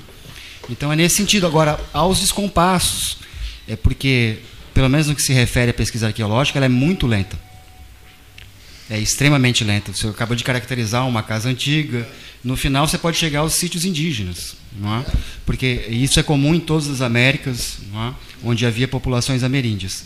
Todas as cidades, Nova York, por exemplo, não é? A Rio de Janeiro, elas estão construídas sobre sítios indígenas. Porque a lógica da ocupação europeia ou colonial, não é? É preciso lembrar, essas pessoas não conheciam aqueles, aqueles lugares, aqueles contextos, e os primeiros contatos são com as populações ameríndias. Inclusive em termos mais comezinhos, assim, o que, que nós vamos comer. Então são populações que tinham, a gente chama de saber, é meio pedante, desculpem, saber etnobotânico, enfim, tinham um conhecimento agrícola muito vasto, assim como os africanos. Então eles foram fundamentais para o que nós somos hoje. Mas, de fato, as nossas cidades, inclusive Pelotas, está construída sobre sítios indígenas. Porque a lógica da colonização foi ocupando aqueles lugares. O senhor falou do, é, dos butiazeiros, etc. Sim, ele Isso é não- um exemplo botânico Sim, apenas. sim, mas ali tem vários, vários. locais. Aqui. É. Eu, eu então é preciso ter essa consciência da nossa formação histórica e, e, suma, e discutir isso publicamente. E tentando E- negociar e contemplar distintos interesses. Eu me recordo, há alguns anos, alunos da arqueologia, eu acho que os primeiros alunos aí. Daqui? com- é, É, daqui. O curso é- começou em 2008. É, então foi por aí. E os alunos aqui na Praça Pedro Osório, é, é, coletando material, escavando ali e tal, e retirando, falassem restos de, de canecas e copos. Então era exatamente isso que eles estavam tirando ali. Com certeza era uma. Isso foi em 2002, enfim. né, Eu- eu eu começaram as pesquisas É, eu me lembro, era o professor. O, exatamente, era o Vergara Fábio que estava. Vergara Cerqueira. Brilhante. Era o Vergara que estava com os é alunos ali. pra definir. É. Brilhante, simplesmente É, brilhante. Então, foi, então deve- foi nessa época, provavelmente. Eu não recordo bem o tempo. Foi bem, bem para trás. Né? E, então, quer dizer, é, ali na, aqui na praça, né, há um exemplo disso que vocês estão dizendo. Quer dizer, ia, com certeza era lixo. Exato. É um lixo precioso, diríamos assim. Né? Sim. Não pela, pela utilidade que podia se dar o que se achasse ali, porque eram cacos, né? mas é, como reforço histórico. né? Até saber o material que era usado, tipos de, de utensílios que as pessoas usavam. Né? Vestimentas dificilmente, porque Dificilmente se o tempo- preservariam. é, com o tempo, sim, né? Mas seria, tudo isso é, é, é- tem que ser visto, pensado, e não pode haver essa história de dizer assim, ah não, mas tem coisas mais importantes. Não, tudo é importante. né? As coisas estão interrelacionadas, e essa visão em linha que se tem, tanto temporal quanto espacial, termina nos afastando de importâncias que se correlacionam. né? E parece que a gente abandona, né? E em algum momento vai fazer falta isso. né? Em algum momento. Eu acho que ele 14 está fazendo. horas, 14 horas e e um minuto, hora oficial Ótica Cristal, Salão Amarelo, Salão Amarelo, Palácio do Comércio. Temos mensagens agora em seguida. Não sem antes registrando uma assinada por César Lascano, na escuta da RU, do 13. Um abraço. No dia 8 de novembro, hoje, né? Às 19 horas, estaria na Feira do Livro, em uma roda de conversa e sessão de autógrafos do livro Contos de Arquibancada. né? E ele. Ele esteve aqui. O Vicente Botti, o Ricardo Petrucci e o André Miller. Ele esteve aqui no programa que você estava lá no Zezé, conversando com o Dunga. Ah, no dia do Dunga. Ah, eu, che- eu estava junto contigo e voltei para cá e Não da- é, não é Dunga e dos o- Sete Anões, que aqui é, não e o fala. Neif estava apresentando o programa. Coordenado por Neif Olavo Gomes Santillan. aquele Exatamente. debate, né? Bom, eles, eles, eles, eles nos Brilhantemente coordenado por Sim, mim. diga-se de passagem, brilhantemente comandado, né? Ninguém jamais em algum co- comandou tão brilhantemente esse programa. Né? Que, ó, ficou- ficou na história. Queremos dividir com vocês as nossas experiências eh, no mundo, da pesquisa, da literatura e, é claro, do futebol. Muito obrigado, Lascano. É, 8 de novembro, Feira do Livro de Pelotas, Contos, Contos da Arquibancada. né? Eh, O anúncio que foi enviado para a mesa às 13 horas. Deixa eu dar uma misturada em assuntos aqui com vocês. Olha quatro ouvintes mandaram dizer assim: o senhor poderia pedir ao Leonir Bade da Silva que nos enviasse com. Como é que se chama? Eh, daria para enfeitar a gargalhada dele? Meme. Que a gargalhada dele. Fazer um recorte, fazer um recorte. A gargalhada dele é tão gostosa. Edita a gargalhada e vamos usar como Olha aqui, olha- só que rica a gargalhada. Tinha que fazer um áudio de WhatsApp da gargalhada do Daniel e começar a disparar. E que, que sonoplastia, aqui, ó. Exato, vamos ver. Como é que seria? né? O que, o que, o que que se poderia colocar junto a essa gargalhada para torná-la famosíssima no mundo? Ah, Porque a rede social, o- agora com a internet, você vai a qualquer lugar. Uma piada. Hein? O que você poderia fazer, tecnicamente falando? Criar o meme. Isso é pa- essa era a palavra. Não, nada de criar um meme. Aqui, A ó. figura de- para, para melhorar ainda a gargalhada, torná-la. ah, não consigo achar. Não, mas aí, aí não, aí só a genética, né? melhor, Porque ele já é assim. Enfeitá-la, enfeitá-la, enfeitá-la, Rogério Teixeira Bradbeck, é o termo. O que nós poderíamos fazer para enfeitá-la? Aquele- Senhor, aqueles ecos que ficam no fundo, às vezes, que fazem no som. Um eco especial. Um eco. é. Você é colocar... muito a minha praia isso. Aqui, ó.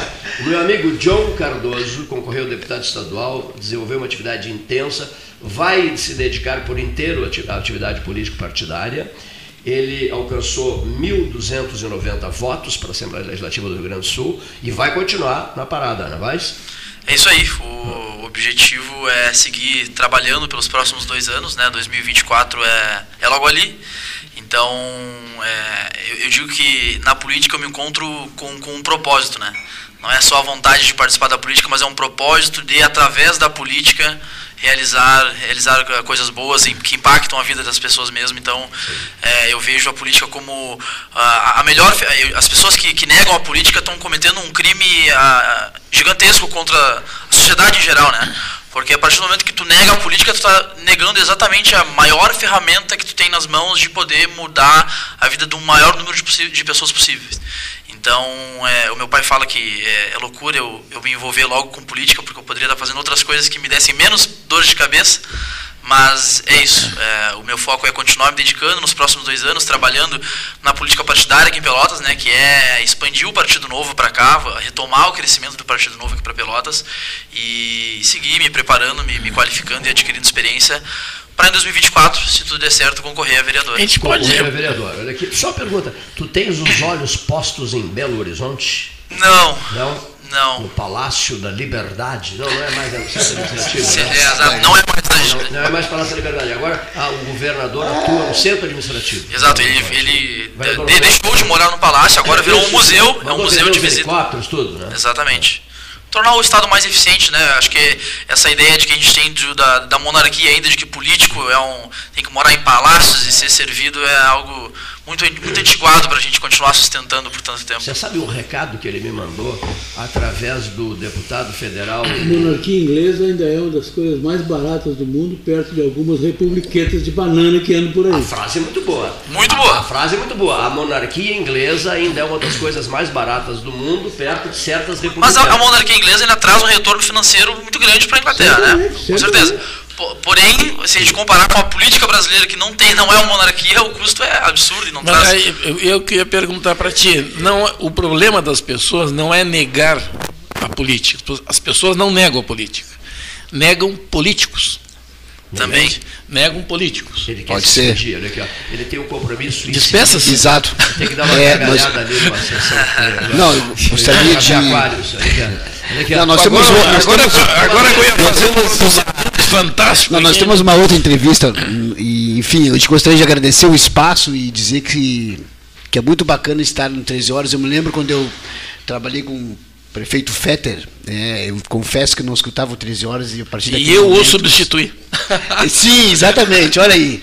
E aí, passei a partir daquele momento, então, sempre escutar o 13 horas, que eu acho que é a voz da comunidade pelotense. O senhor é Eu um viciado em 13 horas? Pode ser. Mesmo. E muito, muito obrigado pelo espaço, viu, Gastão? Muito obrigado pelo A casa espaço. é sua, Tá bem. E Olha seguimos, seguimos fazendo cultura, né? Posso mandar, grava, mandar gravar? Pode mandar e pode usar, não cobro nada, tá? Não vou cobrar nada, não se preocupe que eu não vou Por enquanto, nada. né? Por enquanto. Por enquanto. Não, Pode. po- pode, fica à vontade, tá bom? Muito obrigado pelo aqui, espaço. Na despedida, em, em vez do boa tarde, ouvintes, eu adoro 13 e tal.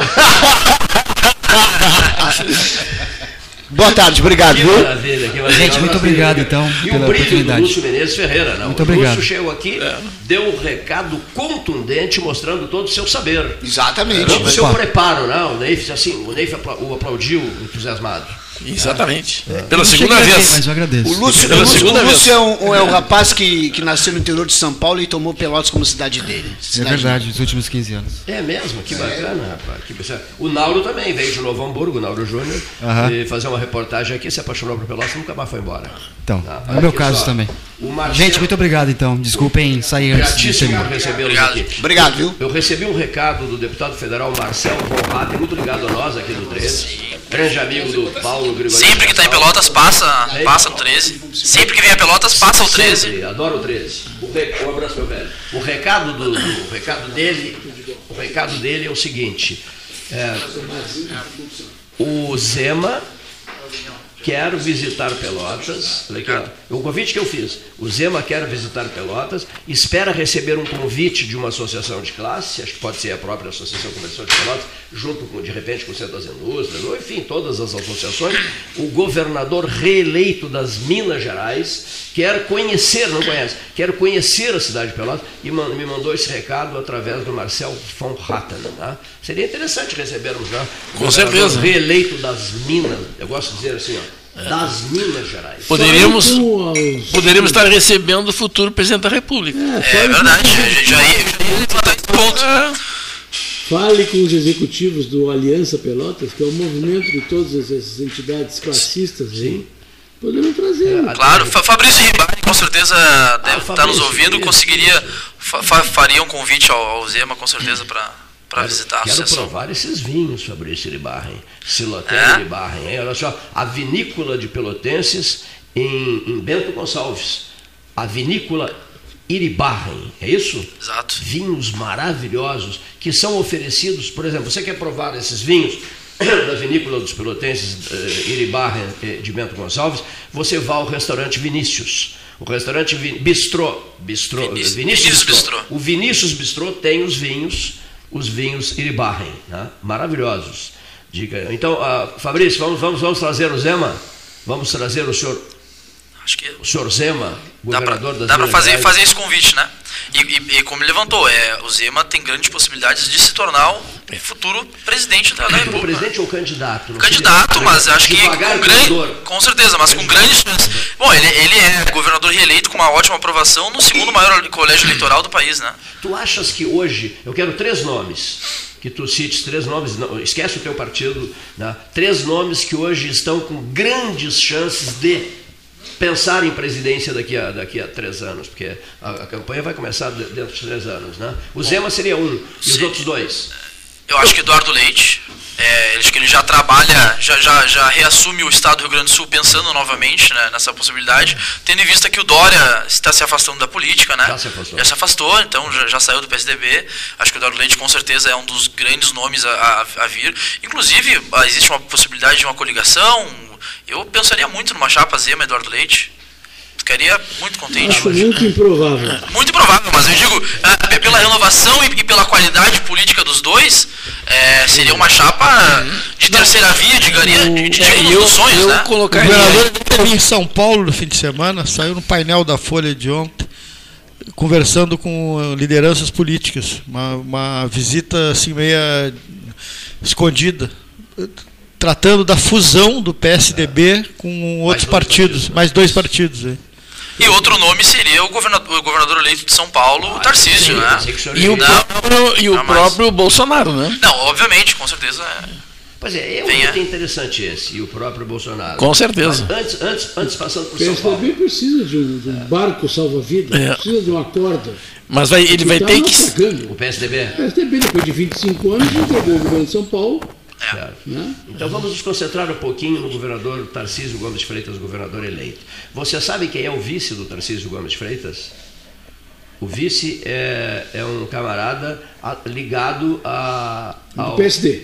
ligado ao PSD e muito ligado ao presidente do PSD, Gilberto Kassab. É uma pena. Vocês sabem disso? Verdade. É um camarada ligadíssimo ao Kassab, que é o vice do Tarcísio Gomes Freitas. Bom, o Tarcísio Gomes de Freitas é uma marca do bolsonarismo em São Paulo, confere? Vocês concordam com o que eu estou dizendo ou não? Com certeza. Ministro, com certeza. homem de total confiança, lançado pelo Bolsonaro para, para concorrer ao, ao governo do Estado de São Paulo. Foi escolha pessoal do presidente da República. Agora, é interessante, né? Porque os ministros e assessores, com uma outra exceção, naturalmente, do Bolsonaro, todos tiveram, eh, passaram no vestibular de aprovação do povo brasileiro.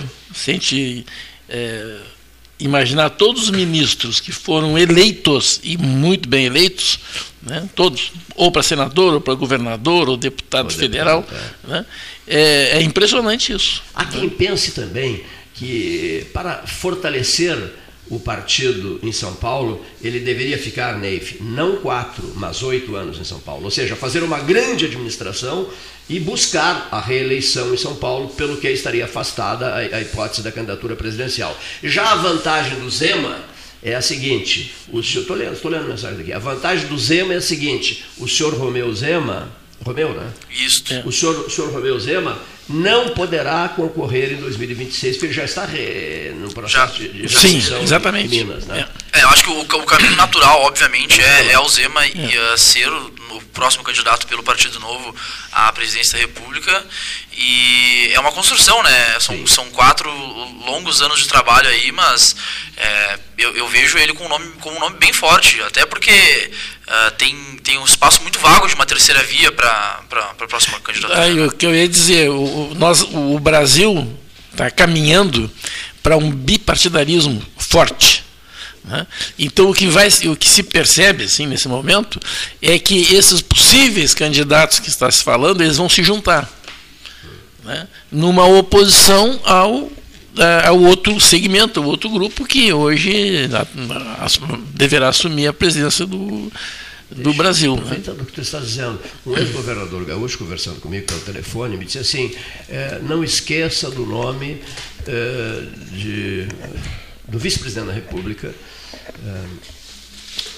do vice-presidente da República, senador eleito, General Mourão. viu? Às vezes dá um branco. Sim, aqui. Mourão. General, esteve aqui com a gente, já. General ah, Hamilton Mourão. Não esqueça desse nome. Eu, eu disse assim, mas em que sentido? O, o que, que o senhor está pensando? Vê-lo presidente do Senado? Ele disse, não, não, não é isso. Eu o vejo como um nome de dimensão nacional É. que poderá atuar futuramente no processo político. O Gastal fez o sinal de cabeça negativo. Mas, mas é que aí o, o bolsonarismo ele acaba entrando numa, numa sinuca porque ele teria três nomes: Bolsonaro, Tarcísio e Mourão. Acho que seria meio É o que. improvável. é- eu acho. Tu, tu retiras fora, Mourão. Retiraria fora. Acho que ele não tem, ele não tem o perfil do executivo. Acho que, acho que ele como vice agora já se mostrou ah, uma atuação meio conflitante com o Bolsonaro em alguns momentos, né, em, em discordâncias e tudo mais. Acho que ele não, acho que ele tem um perfil muito bom para o Senado. Ele é um quadro técnico, ele é Sim, alguém é bem mais centrado. tem oito anos de Senado. Exato, tem oito anos de Senado pela frente, então acho que. Inclusive, é, é bom de se analisar que o Tarcísio em São Paulo vai fazer um, uma- um governo muito mais centrado. Ele mesmo já falou assim que eleito, né? É, a campanha dele se falava em equilíbrio. Né? Equilíbrio, ele, ele tentava se botar como bolsonarista, mas alguém mais equilibrado que o Bolsonaro. O tema equilíbrio se ouvia falar muito durante a campanha dele. Então eu, eu tiro o Tarcísio um pouco do- da, da aula bolsonarista, mas também acho improvável que concorreria contra o Bolsonaro. Né? Eu acho que dificilmente isso iria acontecer. A impressão que eu tenho, é que, que eu coloquei agora, é que o bipartidarismo vai impedir isso. Quer dizer, muitos poderiam se lançar, que poderiam se lançar, né, é, vão entender que o caminho deles pode terminar sendo o mesmo da desses eh, que for a terceira via, né? Sim. Agora, Ciro Gomes, a essa outra que era lá no Mato Grosso, como é o nome dela? Do Mato Grosso. É essa que é a senadora, que era em a Tebet, Tebet, né? isso. Então, é, é, essa- essas pessoas mostraram que essa história de terceira via não entra mais no, no rol das coisas, né? Não houve uma coalizão, né? Porque uma necessidade de terceira via seria uma coalizão de vários partidos de centro e não jogar quatro, cinco candidatos por um partido e outro. Então, Não, é, é que a, a- ideia de partido de centro é que está errada. Também. né? A ideia de centrão é uma ideia que foi colocada de forma pejorativa, né? porque o que que é centrão? É a maioria. Ora, então não pode ter uma maioria? né? Bom, e depois outra coisa, é, quando existem extremos, né? uma direita mais distante do centro e uma esquerda mais distante do centro, claro que o centrão toma conta. Eu, eu chego a, a pensar que esse bi- bipartidarismo que tu falaste seria o PL, do outro lado. Não, é, o PL seria um dos componentes. Mas, né? eu, Mas eu, vejo- não vejo o PL como se mantendo tanto à extrema no, no bipartidarismo, porque existe uma grande possibilidade do PL correr para a base do governo Lula. Boa Não, parte do eu- PL, de uma eu- parte fisiologista do PL, ainda compor pa- do, parte do governo Lula junto com o Valdemar Costa Neto, né? Que é quem. Por causa do presidente. Por causa do né? presidente É, Valdemar Costa Neto. eu, é, eu não Eu vejo não assim. acredito nisso. Eu também não. O Bolsonaro disse hoje isso, que vai fazer oposição. Os, os deputados eleitos e senadores eleitos, e mais os que já estão, os reeleitos e os eleitos, né, já se reuniram e eles calculam que no máximo dois ou três que eles já poderiam ah, se bandear para outro lado. Né? Mas também tá, isso é uma coisa que a política vem ensinando. Essas pessoas né, que traem os amigos não têm a confiança dos inimigos. Né? Então eu vejo, inclusive o presidente eleito, o vice-presidente eleito da República, ele vai ter vida curta. Vai ter vida curta, né? porque ele tem os arranjos dele que toda a vida foram fora desse segmento que ele hoje está inserido. né?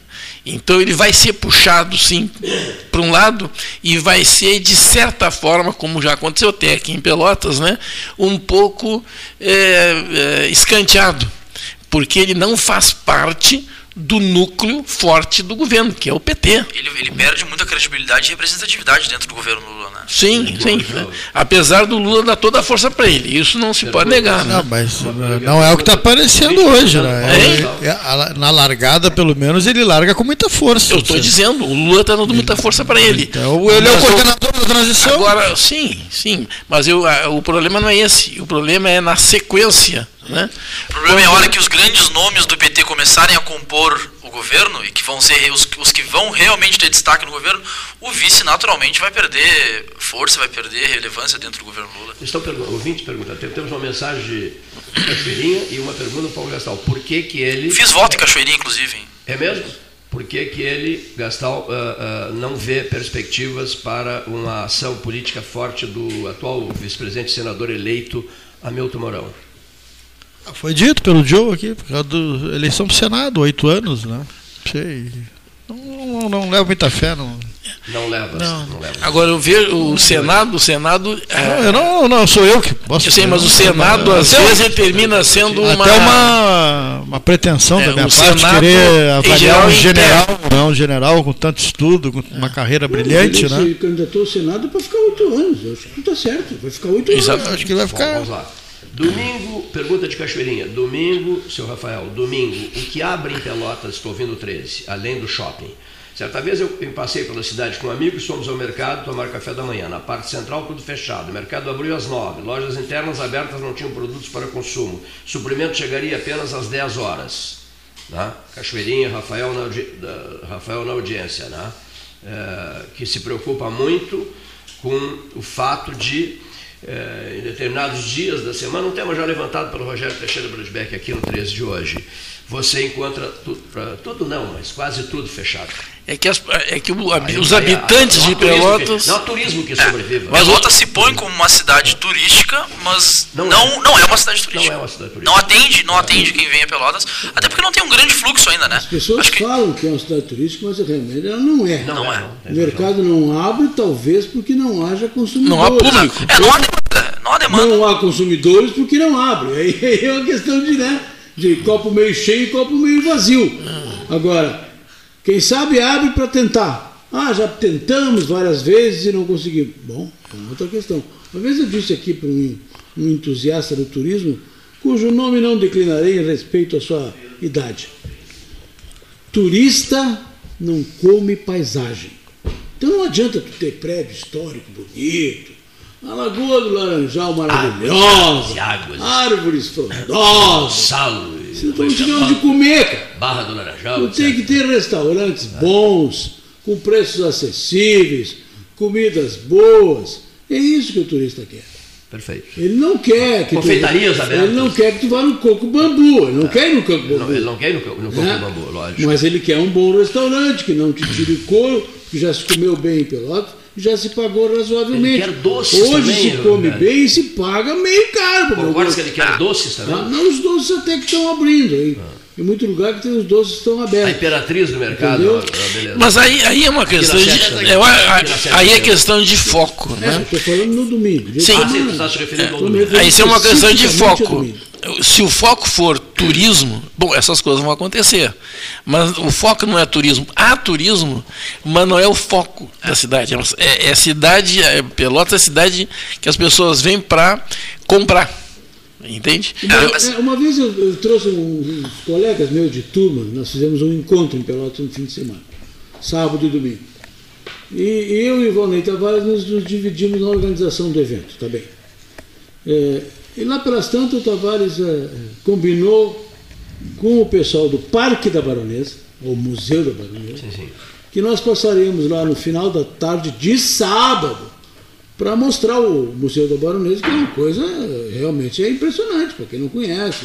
É bonito, é atrativo, enfim, enfim, enfim. Chegamos lá às 5 horas, o museu estava fechado. Nenhuma viva alma para nos receber, para dizer, olha, tivemos problema na chave, está pingando água da caixa d'água, o, o quarto da baronesa incendiou, o cara morreu, o guarda, não, nada. Chama os bombeiros. Pagamos um mico sensacional. Tu sabe que estava combinado e os caras não apareceram. E Museu da Baronesa é, é municipalista, ou seja, é o município que mantém. Aí falo, é, servidor público pendura o casaco na cadeira. Nós temos que merecer esse tipo de coisa, às vezes. E como é que tu combina uma coisa com um servidor com uma determinada hora para mostrar um local que é atrativo num sábado? Não era domingo de noite, cacete. Era num sábado, 5 da tarde. O parque estava aberto, mas o museu estava fechado. E o responsável, ou o irresponsável, não estava lá. Fica difícil. Então assim. essas coisas, a qualidade, para quem estudou qualidade total, sabe que a qualidade está no detalhe. E este é um detalhe que fez diferença. Aí tu volta no ônibus aqui, pessoal, infelizmente o museu está fechado. Eu também não vou citar, eu também não vou citar o nome de três pessoas, não vou citar, porque até nem merecem que eu cite. É, em relação à, travessia da pelota de couro nas águas do Arroio Pelotas, o, sucesso absoluto feito, eh, executado isso em 2012, pode ser? 2012, né? Nos 200 anos de Pelotas, né? Foi um sucesso, enfim, toda, foi tudo estruturado pelo Parque Gaúcho de Gramado, cujo dono é muito nosso amigo aqui do 13. E a gente eh, iniciou uma série de tratativas para que se repetisse o evento em Pelotas, tal o sucesso que teve. Né? As TVs do Brasil inteiro mostraram nos 200 anos de Pelotas aquela pelota de couro sendo atravessada, puxada pelo Marcos Gomes, com, com o, o Rodrigo eh, Chile eh, e a Fernanda, se lembra? Eh, organizando, e, e eles, eles fazendo a travessia. Pois bem, iniciei a, a, as tratativas com três pessoas cujos nomes eu não vou não vou citar aqui. Esse programa tem o prazer de falar mal de Pelotas, é impressionante. É. É, coisa, é, é em cadeia, Eu é não em cadeia, estou entendendo é mais assim nada, uma... não- eu não estou entendendo mais nada. O Rogério fez a crítica dele, que eu acho corretíssima. E os esforços que eu fiz para que se tivesse para que se fizesse de novo a travessia, para fazer-se a travessia de novo é uma coisa boa para Pelotas, é uma coisa para valorizar, para valorizar a história da cidade. fala porque- mal, é até porque, eu- feito, até porque é a, a crítica que eu faço é a três pessoas que não deram a menor bola para a proposta que eu fiz. E Gramado autorizou tudo. A gente executa de novo. Só consiga o ok de fulano, do fulano e do fulano. Eu falei com fulano, fulano e fulano que não deram a menor bola para a ideia. É isso, a minha mágoa é essa. Não vou citar os nomes. A minha mágoa é essa. Agora, o meu, o meu empenho, só o para que que terminar. precisava é botar. Que onde é que está a pelota? A onde que pelota, ela a está pelota lá, hoje? está no museu do, tá no museu do Parque Gaúcho de Gramado. Só alguém Porque- trazer essa pelota só para cá, alguém embarcar e outro puxar a e, e corda. organizar o evento. Tá? Então o que eu quero dizer é o seguinte, Tem ao muito- tentar promover, muito. ao tentar promover, uma em cima ali, tem uma ao tentar promover isso, Paulo, eu estou defendendo os aqui. mais altos interesses de Pelotas, né? Porque a cidade se chama Pelotas por causa da pelota. tá? Agora, que há pessoas cujos nomes eu não vou citar aqui, que não estão nem aí para coisíssima nenhuma, sabe? Deixa rolar, deixa acontecer. Aquela história do senta numa cadeira de balanço numa, numa prepara o mate, senta numa rede e fica acompanhando o nascer do sol e o pôr do sol. Enfim, enfim, fazendo nada, não fazendo nada. Isso que me incomoda. É a inutilidade de alguns. Porque nós nos matamos, por exemplo, aqui, para quê? Para preservar o 13, para manter o 13, para que pelo menos ele chegue aos 45 anos, o ano que vem. O ano que vem, 6 de novembro de 2023. Estamos lutando furiosamente para que ele, 13 horas, sobreviva para que chegue. Mas agora o empenho tem que ser diário. É, é um leão por dia, matar um leão por dia. E eu não vejo determinadas pessoas na área pública é, muito preocupadas com eventos grandiosos que promovam o nome da cidade. Você pega o, esse exemplo da própria Serra. Eles tinham lá um, um, um, um como é que era um uma lagoazinha, não, era nem lagoa, uma poça d'água lá e fizeram tudo que eles fizeram. Né? Ou seja, por que, que a gente não faz o mesmo? Temos essa riqueza toda. O 3 chegou a, idealizar, junto com o Nauro Júnior, uma mostra fotográfica da cascata, uma mostra fotográfica da Serra de Pelotas, a maravilhosa Serra de Pelotas, que será no futuro, não para nós, eu acho, lá para o ano 2080, será o xodó do Rio Grande do Sul, a Serra da Cascata. Não para nós, não se iluda. Não se iluda, seu Bradbeck, seu Gastal, seu John, seu Neif. Não se iludam, porque não será para nós. Olha, É e sabe que Pelotas- desenvolvimento da Serra da Cascata. Mas eu não estou dizendo que nós nunca seremos uma, gramado e nem quero ser. Né? É outra proposta, outra ideia, outra cidade. Eu Né? É, Pelotas é outra proposta, não outra, outro tipo de, de, de, de- Eu de conceito. Eu Né? Aqui tem uma vida própria, outra história. Eu né? concordo contigo, eu não estou contra. Eu quero uma, uma, serra, uma serra de Pelotas é, qualificada, só isso. É, o, o turismo de Pelotas ele é regional, né? Ele não é um. É, é que Gramado tem uma, uma, uma vantagem demográfica. Ele está no, no centro do Eu estado. só usei o Quem atravessa Gramado, o estado. quê? Porque veio de lá o apoio para a travessia, só isso. Claro, Só não, isso. Precisou mas- vir de lá. Precisou vir de lá. Mas não quer dizer que Pelotas não, Não não quer dizer que. Pelotas não tenha capacidade de turismo. A gente tem. teve, Não teve. Mas tem, falta planejamento. Eu posso, tá, eu posso errar no número que eu vou chutar aqui, tá? Mas eu sei que são algumas dezenas. Pelotas tem algumas dezenas de museus. E, e, assim, a, a gente não sabe quais são esses museus, ah, a gente não tem ah, esses museus abertos para visitação, a gente não explora eh, esses museus. Então, assim, acho que falta muito planejamento, a realidade socioeconômica da, da, da região é, é um problema, porque a gente não, não tem investimento necessário. Pelotas, as- quem chega aqui são estudantes, por exemplo, chegam aqui, fazem o turismo de quando conhecem a cidade, ficam, mas ah, o turismo local é o que sustenta a cidade. Quem vai ao mercado público é quem, quem mora na cidade, quem está chegando. Mas não tem mais uma travessia de quem vem a Pelotas das cidades de perto para conhecer alguma novidade, para frequentar o mercado público, museus, prédios históricos, a natureza de Pelotas, a colônia.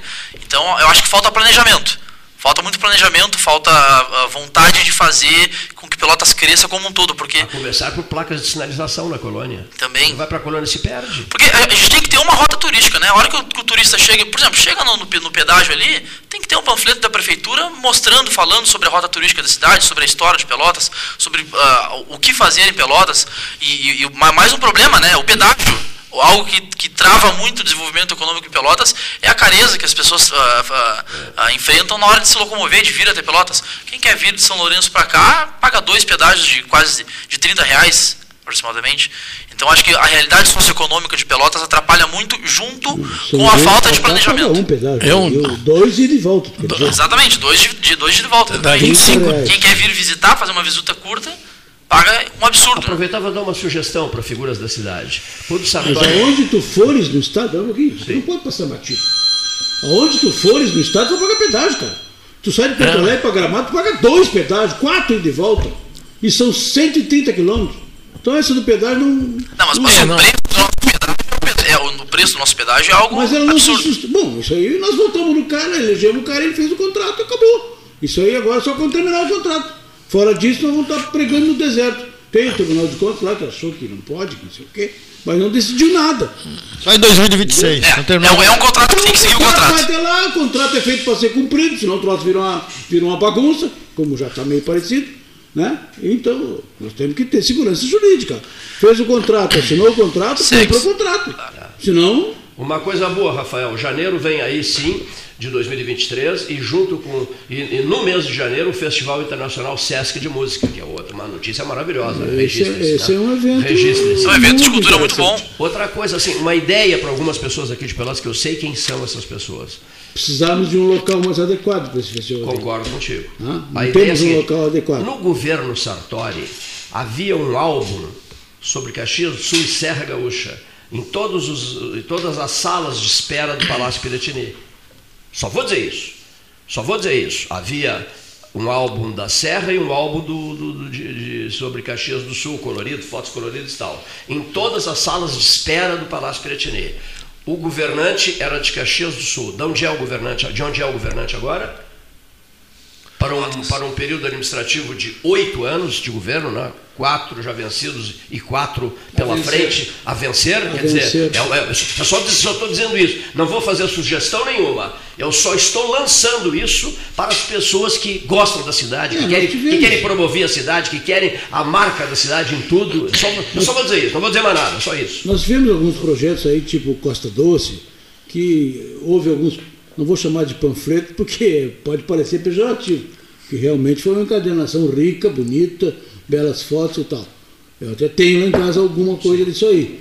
Mas passou, né? não tem mais.